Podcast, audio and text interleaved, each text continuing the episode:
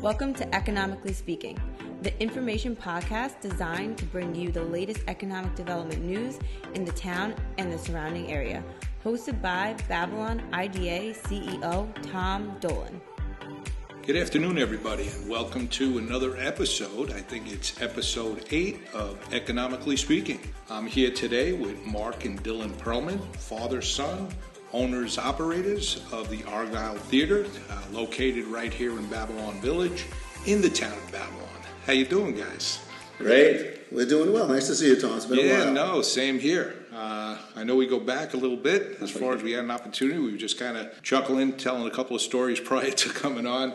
But um, just for the purposes of today, why don't we just get started and maybe you guys can just tell our listening audience a little bit about yourselves and a little bit about your background, and then we'll get into things. Absolutely. Um, so I'm Dylan Perlman, the, the son of the father son team here. With the deep voice. Right. The deep voice. I'll, I'll modulate back and forth, but uh, we, yeah, we, we have we have now been the owners operators of the Argyle Theater for, for several years. Obviously, the last year and four months has been quite a challenge for us, Sure. dealing with the pandemic and all of the associated devastation caused by it. But obviously, we go back quite a ways Yeah. from when we were first developing the project, getting it off the ground, acquiring the old movie theater here on Main Street. What's quite a ways? Six years, I'd say. Six years, yeah. Six years. 2015, when we were in the process of, of acquiring the property, and, Right. and we're right across the street from the IDA here. That's right. On Main Street, the Babylon IDA was was really there with us from the beginning, helping us along the way in terms of getting the project off the ground. I'm actually going to answer the question. Oh, boy. Here we go. it's just, what is our, and that's going to be one of my questions later. What's it like having a family owned business? There But you we'll go. get to that. the, the background? I was going to give him the opportunity to speak about himself a little bit first, but uh, basically, Dylan was a, a child actor, and he was the impetus and the, the creative uh, vision uh, of the theater. And he came to me probably was almost 10 years ago when he was still, you know, he was barely in puberty. I had puberty.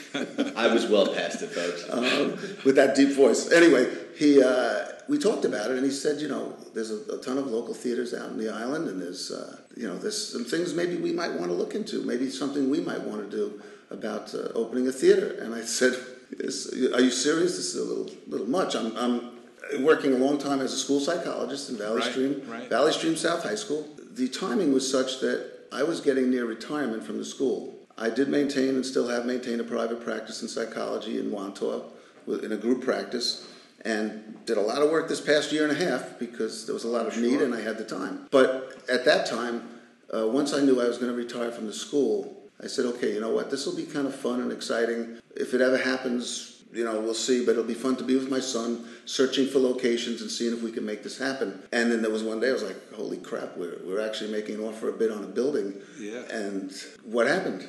Well, obviously, it was a very long process from 10 years ago when, when we first discussed it and first had this inkling of an idea of, of maybe one day Right. having a theater on Long Island. And uh, we went through a lot of different potential locations, a lot of different structures, from dilapidated warehouses to uh, you know other old movie theater spaces on Long Island, some old banks, really all different Yeah. kind of spaces. Eventually, in 2014, when the movie theater here in Babylon Village closed, after I think it was 90, 91 or 92 years in, in operation, it, it clicked for us because the location, the building itself, the structural integrity, all of the things that by that time we were looking for Sure. in a facility, it all clicked at once. Being in such a beautiful downtown, mm. it really checked all the boxes. And one of the things we did, we really didn't know Babylon Village very well. He knew a little better than I did, but Right. but I mean, I knew Lily Flanagan's, and I didn't even realize it was Babylon Village. So we started to come here on weekends. We started to walk around during the day. We started to go into shops. We had dinner or, or lunch or whatever, and, and just started to get a feel for the village itself. And that's what was pushing us forward, I guess. Yeah.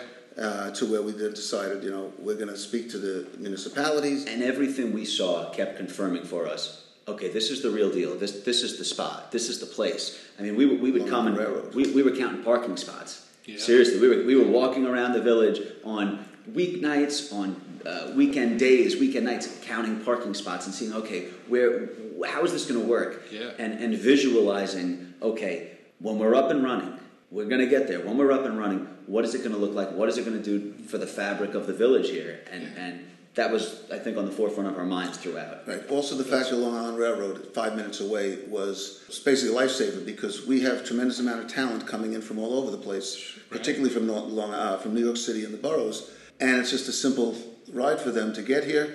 And we knew that they would also love the village, so there was lots of energy. The other thing that we did that we learned from previous experience that we didn't do properly in the past was this time we met with the mayor, we met with the board. We started to, we wanted them to know us, to begin to understand our vision, to trust us, because we knew we needed their support. Sure. And that was something that was uh, developed definitely over a year. Mayor Scordino was one of our um, staunchest allies and supporters, and may his uh, soul rest in peace, because we're going to miss him greatly. Uh, we loved having him in Yeah. the theater. And he was instrumental, really Yeah. instrumental in, in getting this project off the ground. That building, like you said, it sat there for a while and historic, beautiful building. You guys, and we'll get into that a little bit too, the work you did there and what we see today is uh, tremendous. And uh, I was kidding with Dylan before we started, taking walks over there, and like the place would be like. But here's what I would say: like as you're both speaking now, talking about that vision you had, that's what was exciting you. You know, we walked in as laymen looking around. I'm like, they don't have seats, they don't have a stage. I'm kidding, but it was like, but you guys were excited because it was a vision, it's a passion, it's and you see it comes out in you. And uh, anybody you get a chance to go, they that that is something that you do get when you go into the theater. How did you decide exactly what each role each one of you would play, and, and Well- what did that evolve? Okay. So this is a great question. Yeah, well, it, it totally evolved and continuing to evolve to this day. In the Right. beginning, the renovations took a year and a half. Right. So there were issues having to do with renovations, and we had an amazing team.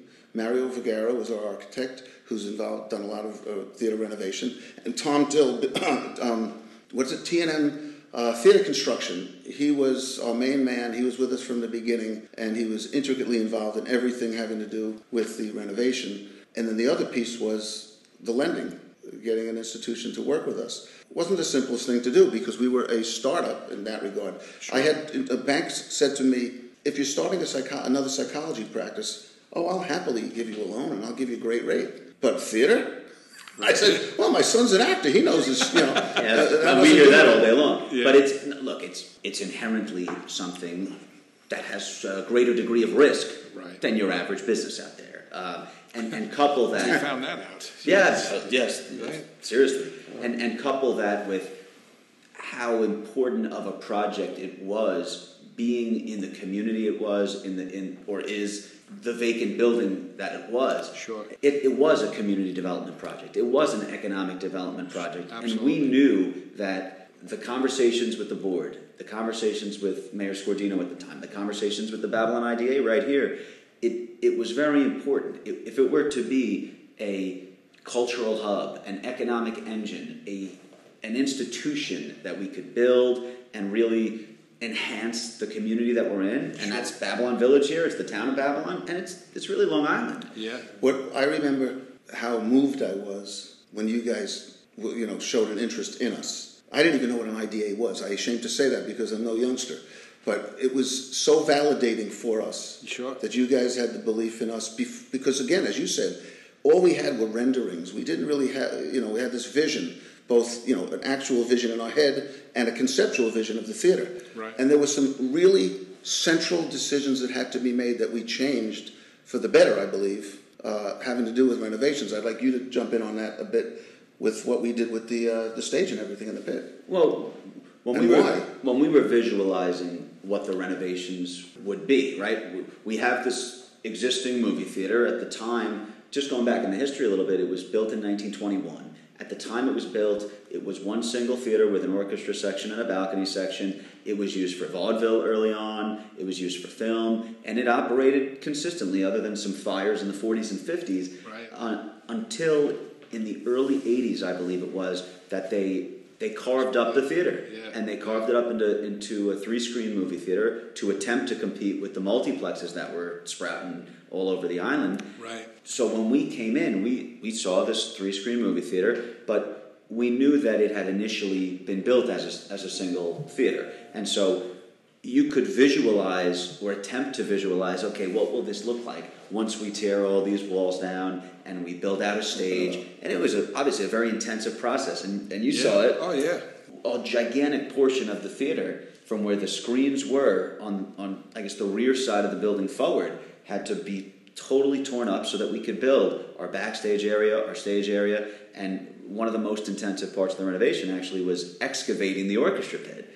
And Yeah. and that's took a few months That's to cool, to really we dug out an orchestra pit and, Yeah. and, and we went from flat ground to this this big spacious beautiful orchestra pit that our musicians are thrilled to play in and it really gives this tremendous sense of legitimacy to the theater as a top-notch professional theater that is putting out Broadway caliber productions. The stage itself had to be very structurally sound obviously and then backstage we built a three-story structure I'd seen that, yeah. it's a three-story structure with dressing rooms. We have uh, bathrooms and showers. We have a wardrobe room. We have storage Washer and and a washer and dryer. And a lot of it we we built with the uh, with the thought that okay, we're going to be putting on professional productions. We're going to be bringing in actors from Actors Equity, the, the union for for stage actors, and we want to.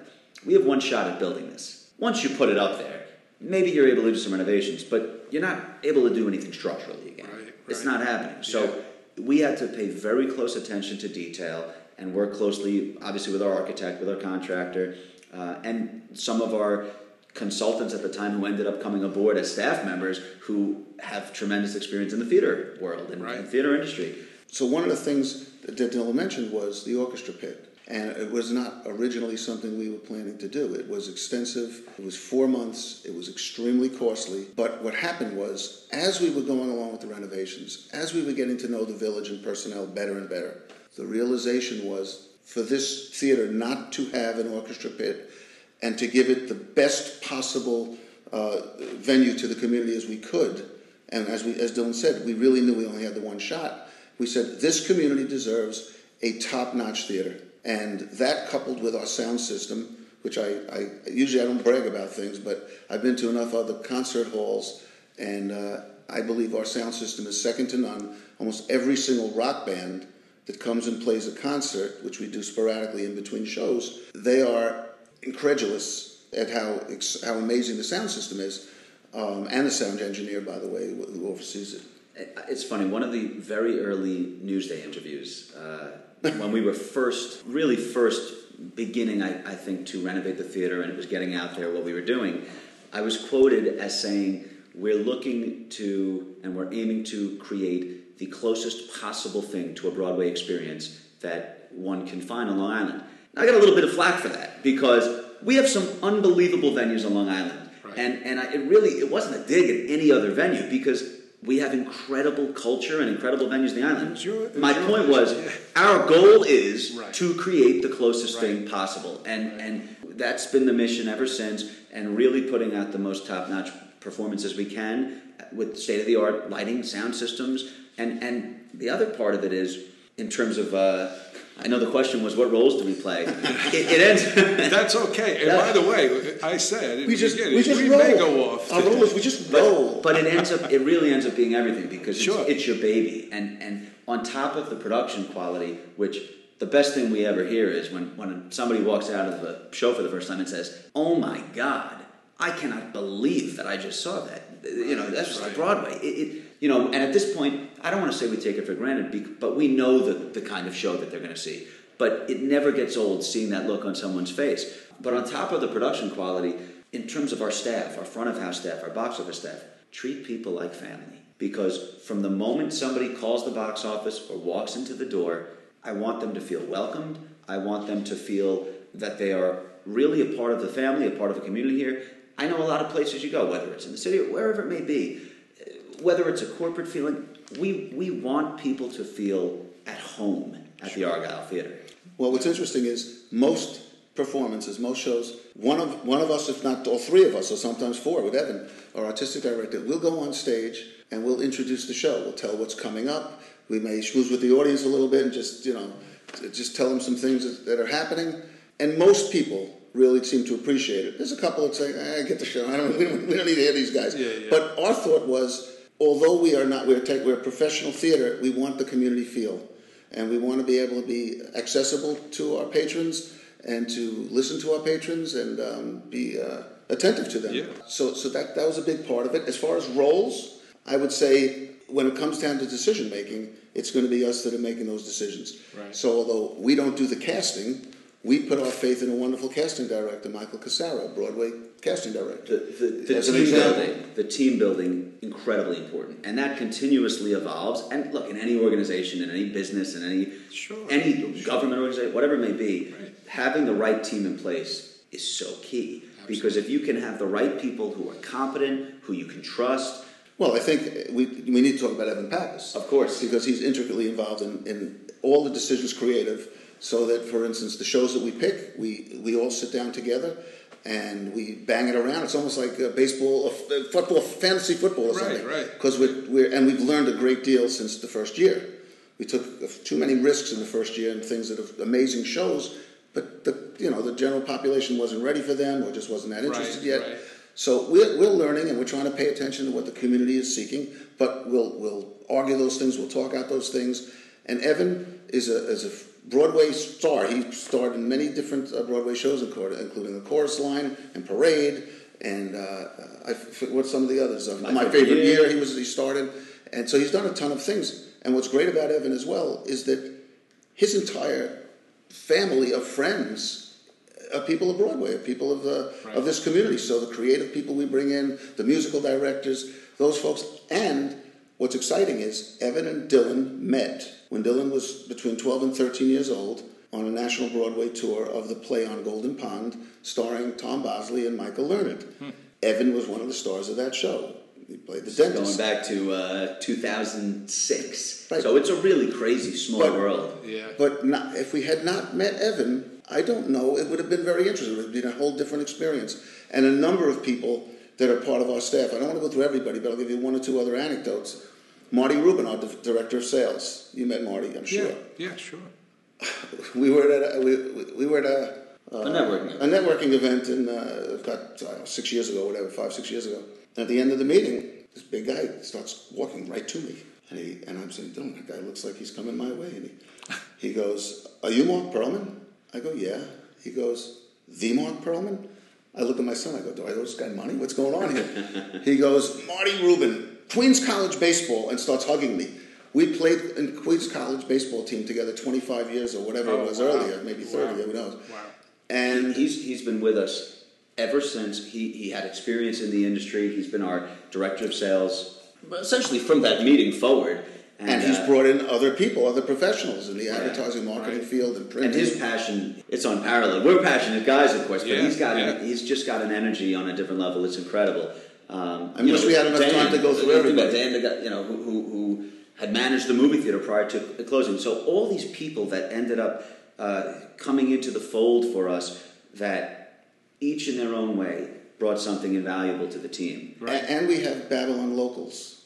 We have locals for the usher, and we have uh, in concessions and things. We have Ben Stein, the house manager, whose his father's uh, Norton Siegel, been around forever. They've sponsored shows. He's tr- he's so committed to the theater. We've got Kate Keating, our educational and uh, summer camp director, and there's another title I forgot the whole title, but she's uh, you know everything children's theater, which we have a Yeah. wonderful children's theater program, and she's local now, and so. Um, our technical director lives down the road in Lindenhurst, so we are very much a, a Long Island based and Babylon uh, I, community. that's that's great, and I, that, I believe in that. I believe that sometimes when you have a vision and you like people show up. It is funny the timing. Like you showed up at that networking event, and you know it's not an accident. That's that's maybe another show, but, uh, but that's good. So what are the what are the resources and saying? So we talked about the finance and the IDA, the village. There were there were a lot of resources, and you just mentioned people that showed up and. and participate in your day to day. Is there anything else that other any other resources that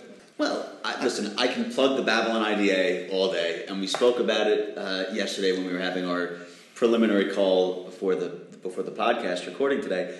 Meeting and getting to know and getting to work with the people at the Babylon IDA. was invaluable for us. I joked yesterday, if you guys want, I'll do a commercial for you. I'm, I'm more than happy because seriously, the work that you guys do is so valuable for the community. And like Mark joked before, my dad joked before that he didn't, he hadn't heard of the IDA Right, prior right. prior to this project. And between obviously the incentives from a financial standpoint, the tax incentives you're able to offer, but really the the doors you're able to open, uh, the fast tracking of things that you're able to accomplish for businesses that are trying to do good work and that have a vision and that are going to be looking to add jobs and invest in communities. Right. I can't say enough good things about how invaluable you guys were to our project happening. And, and there's a lot of pressure on you guys because you got your, your batting average is evaluated. Right. Because you know you're taking risks. Right. You're having to decide what companies we support, which ones, and how much, and how do we do this.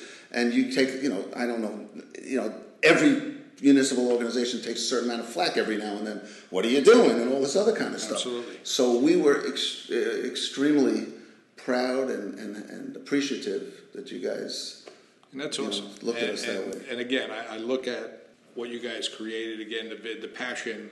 And if you don't know Dylan and Mark, very passionate guys, and, and there's a, uh, no accident why they're having the success they are. And that's good because I got to tell you, it is so important to get our message out there because of what we do, and you know, and not to get into just about the IDA, but sometimes it's like limited coverage. You know, it's about just a tax benefit we gave and, and the three jobs created. I'm kidding. But it's really the multiplier effect. Maybe we could talk about that a little Yes, bit as well- far as what you guys have meant to the community.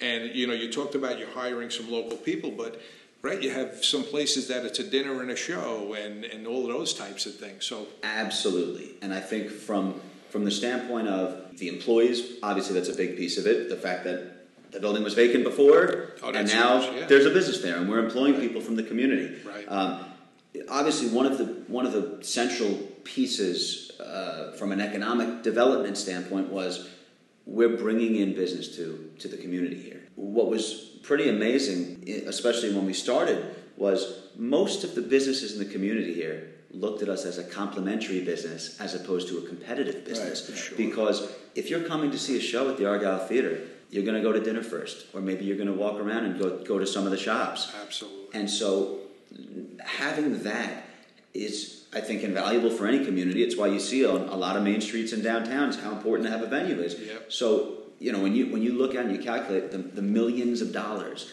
that has gone out into the community and been spent, I joke even on the days where we don't have a show, when our staff goes out for a lunch break, when we were vacant two That's years right. before, Right, right. and that's on a day where we don't have several hundred people coming to a show. Right. Right. We have Tech Week. We have 50 people in the theater, and they take their breaks, their lunch break, their dinner break, and then, by the way, they get really excited too about the fact that the the uh, community starts to recognize them and appreciate them and say, "Good job, man." You know. Hey, I saw you last Friday night. The performance was great. You're But, right. but one very funny thing is, as you're explaining that, I said there have been a number of times on a Friday or Saturday before a show, I need to have some dinner, and I can't get a table because the place is full, and I didn't reserve it, and I'm not going to bust chops, and so I just got a kick out of that because I'm looking, I'm going, these people are coming to the show. That's okay. I don't Well, care. that's a good thing. That's a good thing. Um, and, and, and in terms of just going back to resources and what the IDA has, has done, so many of the things that really helped and were integral to us getting the project off the ground, um, the Empire State Development. We, we, you know, this was early on, but having an Empire State Development grant to help us get the renovations completed. Um, PSEG, you made introductions uh, to the PSEG Economic Development Team for us, point, sure. and we had an invaluable partnership with them. We put in an all LED lighting system into the theater, which wasn't, you know, lately is, is being done more and more, but most of the theaters that were built a long time ago, that's only a recent thing. Because we were only renovating, you know, what, what is it now, three, four years ago, the technology had advanced enough that we could do it and still maintain the best quality production. So all of those things, I credit a lot of it to you guys here at the Yeah, IDA did. of, of helping us get to those people. Those What, resources. what's help. interesting about PSEG, they sought us out. Right. I got a voicemail one day, and I and I didn't know. I said, "I can't believe this. Okay, you got to hear this." And we made an appointment with a gentleman, and they were looking for an abandoned space that had high energy needs in a community that would be benefited from their, Yeah, they their input. right, yeah. And we, and Their we Main were- Street Revitalization Program, Yeah. which I know now is rolled out. We were the pilot We were the poster project. Right. And uh, I know they're rolling out now. They're, they have a, a vacant space project and a Main Street Revitalization project. And it, listen, it's great. But I got to throw one other piece in because people sometimes make uh, assumptions that Dylan and I either have all kinds of silent investors or that we're so- you know independently wealthy. I come from millions of dollars and all that. I want people to know that if they do things the right way, they can achieve certain things. I did not come from money. My dad was a pharmacist who worked in a in a in a shop right. Became a pathmark eventually. I worked as a school psychologist. My wife is a special education teacher. I did have a private practice. In, I still have a private practice in psychology. That he works That's very hard another on. show. That's another Right. show. No. Yeah. and, I, and I was a camp director of uh, Horizon Day Camp at New York Tech for Right. 27 You're, summers. you're looking at a worker. But none of these things were bringing in enormous amounts of money. Now, my point was, I was the person who put money into my tax deferred annuity when I could. And over a 30 year period, that is really what allowed us to purchase the building Wow. and to have the renovations. And, and by the way, I also have to thank my brother Barry, who, when we were really having a difficult time, number Early one, on. when our, we have four HVAC units and one was go it was went under during the winter. And at one one show, I actually said, "I know this is a um, we're doing Harry Connick Jr.'s Elf." And I'm on stage introducing the show, and I said, like, "Listen, folks, I want you to feel like it's North Pole. This is a 4D experience. Keep your It's a 4D jackets on, and you know, I'm not, you know, we don't have we don't have an HVAC, but we he ended up helping. we us. had two units go down. I remember. He the same purchased time. it. They had to pull it out with a crane and drop in this 20 ton Yep. unit. And thank you, Dr. Barry Perlman, my dentist brother. he does happen to have more money than I do. Um, and he did help and he helped out some other ways. So, so just want to point that out that, you know, people sometimes make those assumptions. Right. And when they start saying, you know, why do you need some government help? And why does this, you know, um, Incentives and all these it's things. just a little, a little, uh, What's the lesson for people out there? Work Yes. really hard, and, and I'm proud of you for all, obviously. Look, your whole life working as hard as you have, and it's it's a You- you're a role model. No, yeah. thank you, sir. No, and you can't see this right now. You know, I'm talking to the listeners, but they're hugging right now. No, I'm kidding. But uh, We don't hug all that So often. yeah, no, I was kidding. But um, so you guys are getting traction, right? You come in, you go through that experience of renovating, and, and again, you watching what you did there is tremendous, and taking the tour that you took us on, like even again, the three-story dressing rooms was like, wow. Uh, you thought of everything, picking up momentum.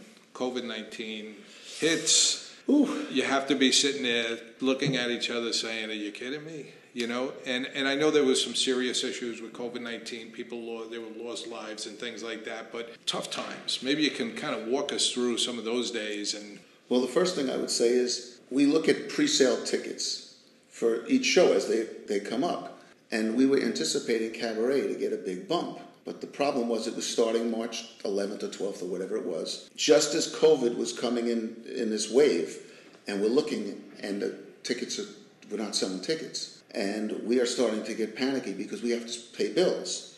So couple that with the fact now the actors are starting to panic. People want refunds. People don't want to come. Right. And we have other shows that are coming up. And I, I think at I- that point, was surreal at, At that point in time, you know, you just you can't predict the future. You have no idea what's going to happen. So, like you said, you, you're building traction. You're getting notoriety. Great You're- third you're, season. You're building this patron base, this incredible loyal fan base, and we had just announced our third season, our third year lineup. We have Cabaret opening March 12th of 2020 on a Thursday night. Now, at this point, the week prior, I, I believe, was when the governor put Broadway at 50%, and then it was dropped even even lower. And at this point in time, we're still attempting to operate at whatever level we could because there is no alternative. The world hasn't, or I should say, the country at this point hadn't shut down fully Right, yet, right. and we don't know what to expect.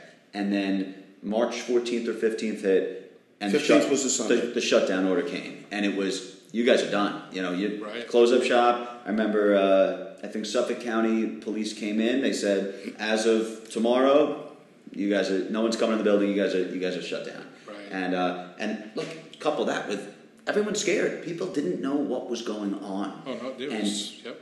it, it was it was crazy and it was panic and, and it was chaos. And so we are dealing with all of our, our staff, all of our customers, trying to figure out okay, what's the best path forward. I mean, two weeks to slow the spread. Clearly, that didn't happen. Right, and right. and so in the beginning, you're trying to make plans, and it's okay, a couple weeks. All right, we'll be back open in May. And then at a certain point, you realize No plans. we're, we're in this for the long. We're looking at refrigerators at, at the local hospitals, and we're hearing about people we know now, or their parents or their relatives. old people, young people, uh, healthy people. It was People uh, you can't get you can't get toilet paper, you can't get paper towels, you can't where are you going to get a mask, all, all this stuff. I mean, it was almost like the gas rationing from a million Yeah, no, years it was- it but you, it was that, that one period. It's, It's like a bad movie. you, Seriously. You know, you go to BJ's and you say no paper towels, no toilet paper. You, Yeah. got, you know, stuff like that. And then again, from a business standpoint, you're, you're watching those those two years when we were open, climb and climb and climb and climb, Yeah, yeah. and you fall off a cliff. You fall off a cliff, and and you look and you say, okay, we just did what one percent of what you did the you know one percent of, of what you did Right. in your second year, right? And we were obviously still growing at that point, so. eh, Unbelievably scary, and, and you know you try to do everything you can to, to help support your employees. Um, we were fortunate; a number of them got decent jobs, pretty decent jobs to hold In them other over, industries. and, and some are going to keep them and still work. And, and of Yeah. course, look, the government at, at a federal level, at a state level, they're doing what they can throughout to pump out. Obviously, there's politics involved there, um, but it was it was chaos in the beginning, and then at a certain point, it sort of sinks in that okay, we're in this for the long haul. We need to do everything we can to survive this period and be able to then come back, come back strong, because you know. In our business, you have to be eternal optimists. Yeah. Because you got to be crazy to get into something like this and, and That's tackle what this project. that was one of the first things Evan told us, our artistic director. says, "You, you got? Are you serious, guys? You got to be crazy." Yeah. I'll never forget that. You Um, definitely need a set, and and uh, you just you look and you say, okay, hunker down, survival mode. Get you know, and and try. You got to keep the building maintained. You have to you have to keep your communication lines open. I mean, I think we are incredibly uh, grateful that that our our patron base. Yes, they that's- so many.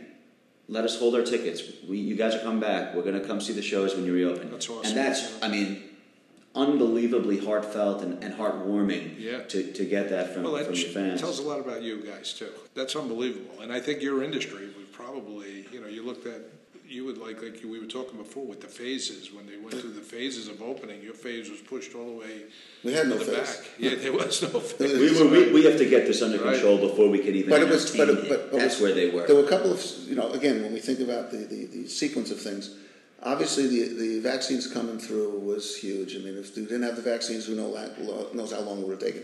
And then the organization in New York, uh, it seemed like, I think it went pretty well if, if, if you wanted the shots. And I think most New Yorkers have been pretty good. Our numbers are pretty good. Right. Our numbers as far as hospitalizations and deaths and things have dropped dr- dramatically. And so people's confidence is dramatically different. Um, so we saw this whole sequence. With us, it was kind of like, almost like um, playing a game. Okay, it's now May. Okay, when is it going? When, when are we going to go to the next? When are we going to the next? And then boom, it hit. Look, we're also watching other industries very closely. You're Yeah, watching sports. sports. You're watching all the different entities. You're watching schools. All of these different Camps, industries yeah. and how how far along they are. And we knew we would be the first to close and the last to reopen. You know, and and a lot of industries got hit really hard. I, th- I think you're hard pressed to find an industry that got hit worse than indoor live entertainment, where people are congregating. Right. It's the exact thing that we're encouraged for a year not to do. Right. And so we now look and we have tremendous optimism. I think I, I was quoted in Newsday maybe three months back saying, "I really think we're in for the next Roaring Twenties. And I think we we as we all joked about it going into 2020 about how great this decade's going to be. But I think now we're actually going to see it. Yeah. And if you look back, they, they talk about how in uh, maybe 1918 we had the that Spanish flu, Yeah. right?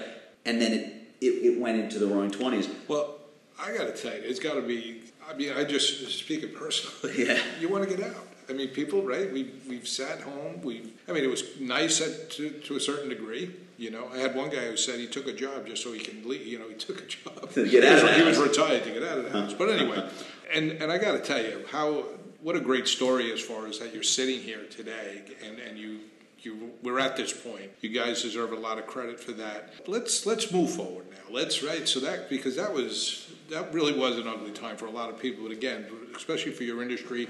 But what got us looking too is started seeing some action across the street. Yep. Started seeing some different things going up on the, the billboard there. And um, what can we look forward to? What what can the community look forward to? And how's the Argyle Theater? What Let's start talking about that. Uh, Let's get into it. I do want to just take one moment because I I would be remiss to say, as devastating as it was for our industry, we're we're sitting here and we're alive, you know. And and so look, I know a lot of people weren't so lucky. So industries, business hurt, but at the end of Healthcare day, workers. we're alive. I Thank the first responders. Thank people, everybody who was involved getting us through this. Agreed. And now. Thank God, because of that, we can look ahead to the future, Great and a, and a great future we have coming up. We we finally have announced our reopening, and and, and we're back. That's and I- awesome. and and, So, and uh, the, the response has been tremendous from people who are, like you said, we got to get out. We got to get back to life. So I'm going to tell him July 17th, which happens to be my father's birthday. He's been gone for a long time, but he'd be really happy.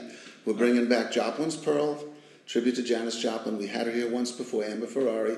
She's fantastic. She has a great band, and she puts on a great show. So she's who we're opening with. And then I don't know everything by heart in terms of the order, but we've got four different Long Island Comedy Festival nights with different comedians. Oh, uh, awesome. we work closely with Paul Anthony, and um, we've got a, an improvisational comedy show, LMAO. I can't say what that stands for, but um, LMAO Improv Comedy. They're, they're Manhattan based, but they're going to be coming out.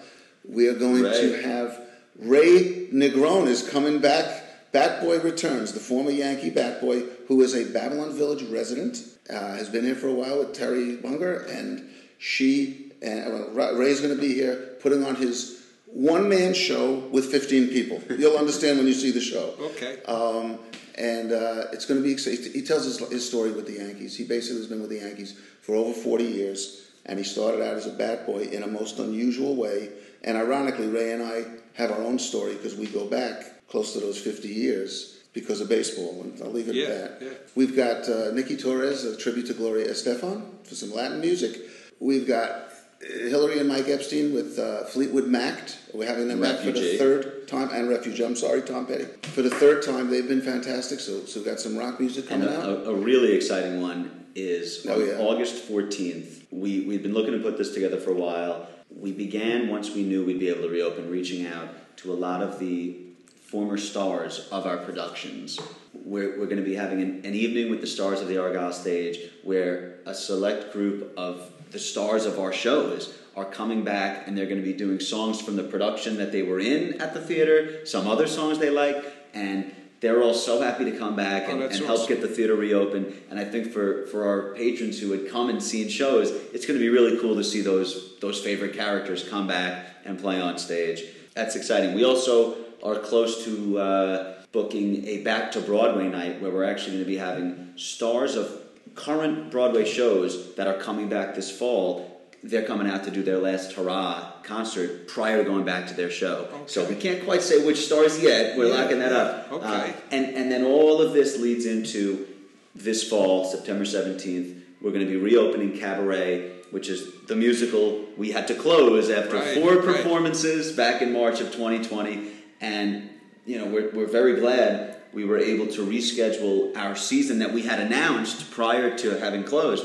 And that starts off with Elf the musical in, in the holiday season this year, Yeah. with uh, you know based on Will Ferrell's Buddy the Elf, and uh, in musical form, and then just a, a- slew Well, of wonderful shows. We have Sure. we're actually we have a world premiere, an original musical called Punk Rock Girl, coming in January and February. It is the uh, first original production we're doing, first time ever being performed, and it's a story, and it's taken all the music of the female-led punk uh, pop bands of the last 20, 30 years. I think it even goes to the 80s, doesn't it? Yeah, yeah, even to the '80s. So you know, Pat Benatar to Paramore to Avril Lavigne, and uh, it's it was composed by Long Island's own Joe Iconis, who Tony uh, Be More Chill, just unbelievable. He's got a real, he's got a, a Great resume. following. A lot of Manhattan, And, uh, a lot of people from the metropolitan area. We're bringing in Mamma Mia in the spring. We will have Buddy, Buddy. the Buddy Holly story, which for a lot of the folks who came out and saw Million Dollar Quartet, which was a great production we had, you know, a year before COVID hit.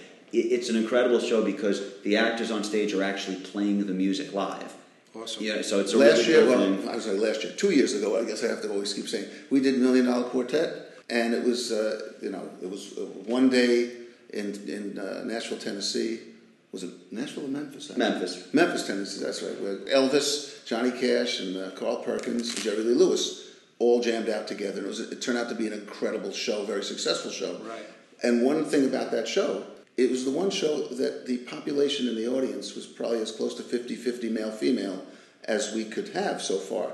So Buddy Holly, we think that might be a show that more males are going to be saying, "Come on, let's go! I want to see Buddy Holly. go get the tickets." Yeah. you know, Yeah. and so and, and, and we think it's going to be a great We, show. we have Footloose next summer. So a year from now, we're going to be having Footloose run for the summer. And I then, the last one. and then the sixth show, which is coming in the fall. American in Paris. And if those of you old timers who remember who ever watched Turner Classic Movies, the Gene Kelly, Leslie Caron, Louis Jourdan, uh, music uh, from George Gershwin, it's an incredible story. It's comedic, it's poignant, it's touching, and it is unbelievable dance. Just picture Gene Kelly at his best. And so on our stage, the dancing is going to be amazing, the music is going to be amazing, and we're super excited to close the season with American in Paris. It, it's set in Paris right after World War II. Right. So it's, it's just an incredible story, and uh, we just can't wait to get back at it. That's get back to awesome. So- producing shows. So that leads me to guys. If let's tell the listeners they want tickets, they want to come out to the show. How how can they get to give us some information as far as how they can get in touch with you? Absolutely. So websites argyletheater.com. They can go to argyletheater.com. Um, our box office, the number is 631-230-3500. That's 631-230-3500. And we'll put this up in our notes. But I got to tell you guys, thank you so much for being here. I'm so happy that you're back. And Our we look forward to supporting you. And you're going to promise me we're going to come back. And like we said, maybe we can come over. We'll do a live awesome. podcast over at the theater. Maybe we'll go a little video and uh, kind of show people a little bit what's going on on the inside of the Argyle Theater. Uh, again, I want to thank Mark and Dylan Perlman for being here. Thank you so much for having us. We're, we're, we're thrilled to be here. It was fun to go down memory, memory lane, and it was also exciting to go forward. And I just would want to end by saying live theater, the way that people react, whether they're laughing or crying or frightened or touched or associating to some other experience, there's nothing like it. And we, we get to see the shows over and over again. I don't get tired of them. It's amazing. I, I've watched certain shows 20 times. Right. I don't watch them 35, but I watch them many, many times. And that's the one thing that we so look forward to when the when the patrons come and they see the show, and maybe at the intermission they pop out and they ask questions or they're telling us things, and then after the show when we see the reactions, and that's that's Well, priceless. That ties right into, I'd say, the, the biggest message for me chase your dreams. No matter what it is, chase your dreams, whether it's in business, in life, in, in a particular talent of yours, chase your dream. Be smart about it, work hard, take calculated risk. Don't live your life and just go through it I wish I did this. Exactly. The last thing you're going to do, I heard a great, a great quote. When you're, when you're lying on your deathbed, you're going to be thinking about all the things you didn't do, not all the things you did and failed. Right. Again, Mark, Dylan, thank you so much for being here. Again, my name is Tom Dolan. You've been listening to Economically Speaking. Have a great day. This episode of Economically Speaking podcast was brought to you by the Town of Babylon IDA. To find out more information about today's topic, our guest, or to simply stay connected, please visit the show notes where you'll find all the relevant links.